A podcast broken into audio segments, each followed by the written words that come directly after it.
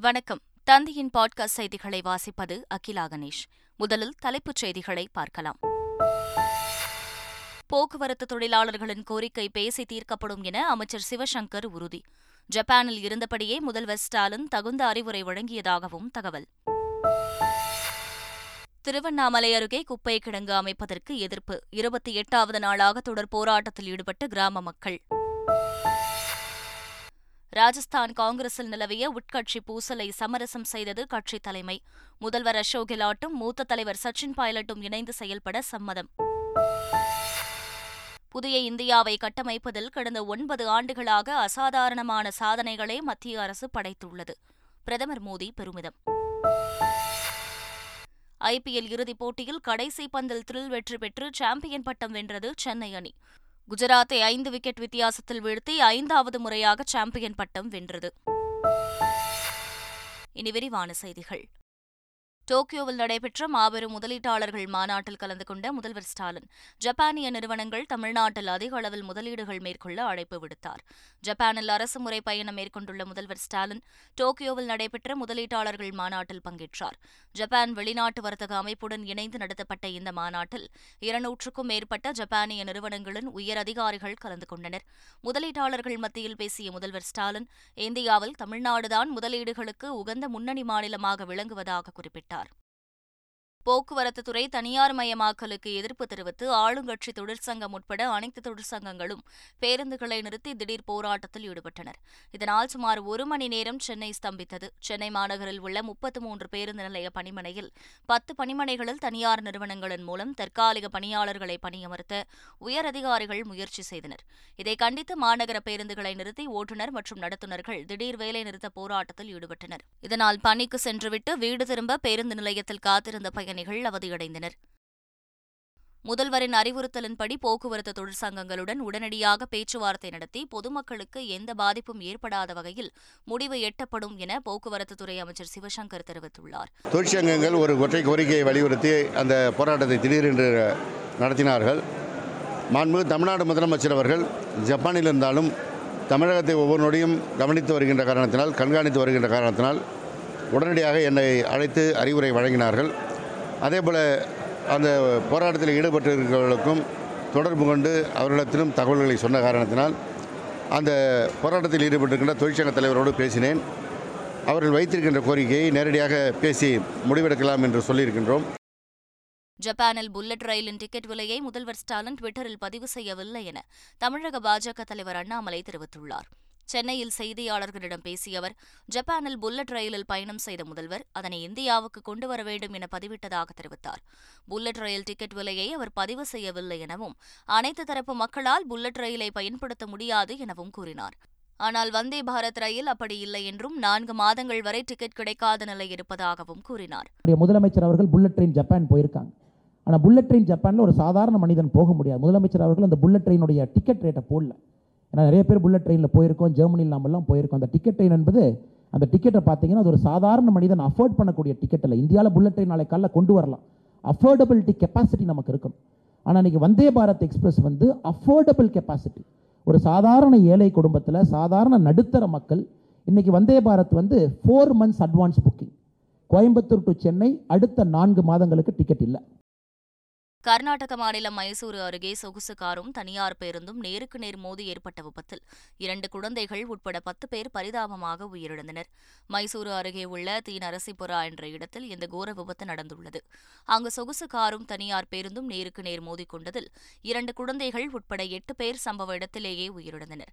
சம்பவ இடத்திற்கு விரைந்து வந்த தீயணைப்பு படையினர் மீட்புப் பணிகளில் ஈடுபட்டு காயமடைந்தவர்களை மீட்டு மருத்துவமனைக்கு அனுப்பி வைத்தனர். அவர்களில் இரண்டு பேர் மருத்துவமனை கொண்டு செல்லும் வழியிலேயே உயிரிழந்தனர். உயிரிழந்தனர் இந்த விபத்து குறித்து போலீசார் வழக்கு பதிவு செய்து விசாரித்து வருகின்றனர். தமிழ்நாட்டில் பதினான்கு இடங்களில் வெயில் நூறு டிகிரி ஃபாரன்ஹீட்டை தாண்டியுள்ளது. அதிகபட்சமாக வேலூரில் நூற்று ஐந்து புள்ளி இரண்டு ஆறு டிகிரி ஃபாரன்ஹீட் வெப்பம் பதிவாகியுள்ளது. திருத்தணியில் நூற்று நான்கு புள்ளி ஏழு இரண்டு டிகிரியும் கரூர் பரமத்தியில் நூற்று நான்கு டிகிரியும் வெப்பம் பதிவாகியுள்ளது. அதேபோல் சென்னை நுங்கம்பாக்கத்தில் நூறு புள்ளி நான்கு டிகிரி ஃபாரன்ஹீட்டும் மேனம்பாக்கத்தில் நூற்று மூன்று புள்ளி ஒன்று பூஜ்ஜியம் டிகிரி ஃபாரன்ஹீட்டும் வெப்பம் பதிவாகியுள்ளது. தென்காசி அருகே எஸ்பியுடன் சென்ற காவல்துறை விரைவுப்படை வாகனம் மோதி இரண்டு பேர் உயிரிழந்தனர். தென்காசி மாவட்ட காவல் கண்காணிப்பாளர் சாம்சன் தென்காசியில் இருந்து கடையம் நோக்கி சென்று கொண்டிருந்தார். கண்டமங்கலம் விலக்கு பகுதியில் அவரது வாகனத்திற்கு பின்னால் வந்த விரைவுப்படை வாகனம் இருசக்கர வாகனம் மீது மோதியது. இந்த விபத்தில் ஆறுமுகசாமி என்பவர் சம்பவ இடத்திலும் வினு என்பவர் மருத்துவமனை கொண்டு செல்லப்படும் வழியிலும் உயிரிழந்தனர். இந்த சம்பவம் குறித்து குற்றாலம் போலீசார் வழக்கு பதிவு செய்து விசாரித்து வருகின்றனர்.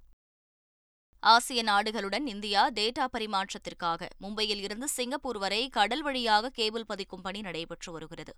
மும்பையில் இருந்து கேபிள் பதித்து வந்த தொழில்நுட்ப கப்பல் சென்னை பட்டினப்பாக்கம் கடற்கரையை வந்தடைந்துள்ளது. சென்னையில் உள்ள என்டிடி அலுவலகத்தில் கேபிள் பதிக்கும் பணி நடைபெறுகிறது.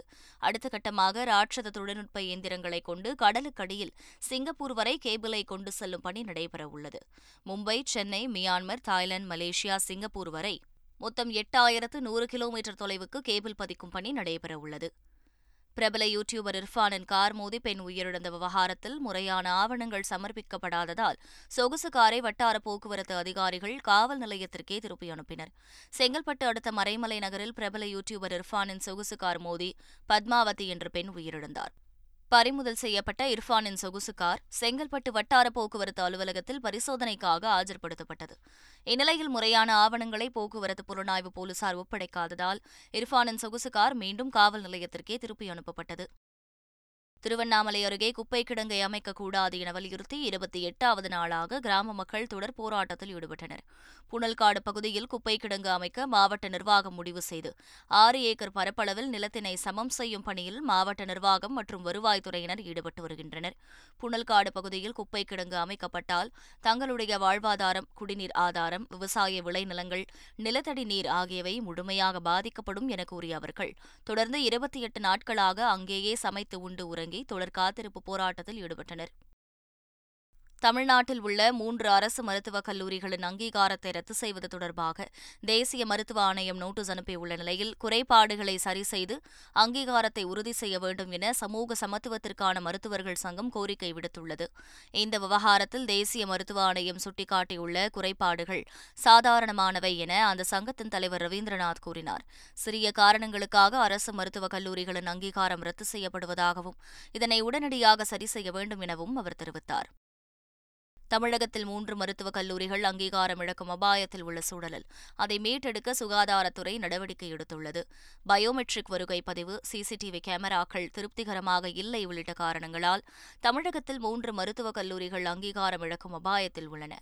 இதையடுத்து அவற்றின் அங்கீகாரத்தை மீட்கும் நடவடிக்கையை தமிழக சுகாதாரத்துறை மேற்கொண்டுள்ளது. முதற்கட்டமாக ஆதாருடன் இணைத்த பயோமெட்ரிக் வருகை பதிவை உறுதி செய்ய நடவடிக்கை எடுக்கப்பட்டுள்ளது.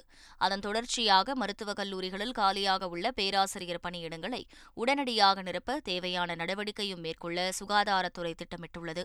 விரைவில் தேசிய மருத்துவ ஆணையத்தை அணுகி ஐநூறு மருத்துவ இடங்களை தக்க வைக்கவும் தமிழக சுகாதாரத்துறை திட்டமிட்டுள்ளது.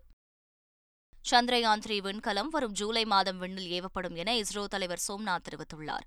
இஸ்ரோ சார்பில் வழிகாட்டும் வகை செயற்கைக்கோளான என்விஎஸ் ஜீரோ ஒன் ஸ்ரீஹரிகோட்டாவில் வெற்றிகரமாக விண்ணில் ஏவப்பட்ட பின்னர் செய்தியாளர்களிடம் பேசிய சோம்நாத் கடந்த முறை ராக்கெட் ஏவுதலில் கிரையோஜெனிக் இயந்திரத்தில் ஏற்பட்ட சிறிய கோளாறு இம்முறை சரி செய்யப்பட்டுள்ளதாக குறிப்பிட்டார்.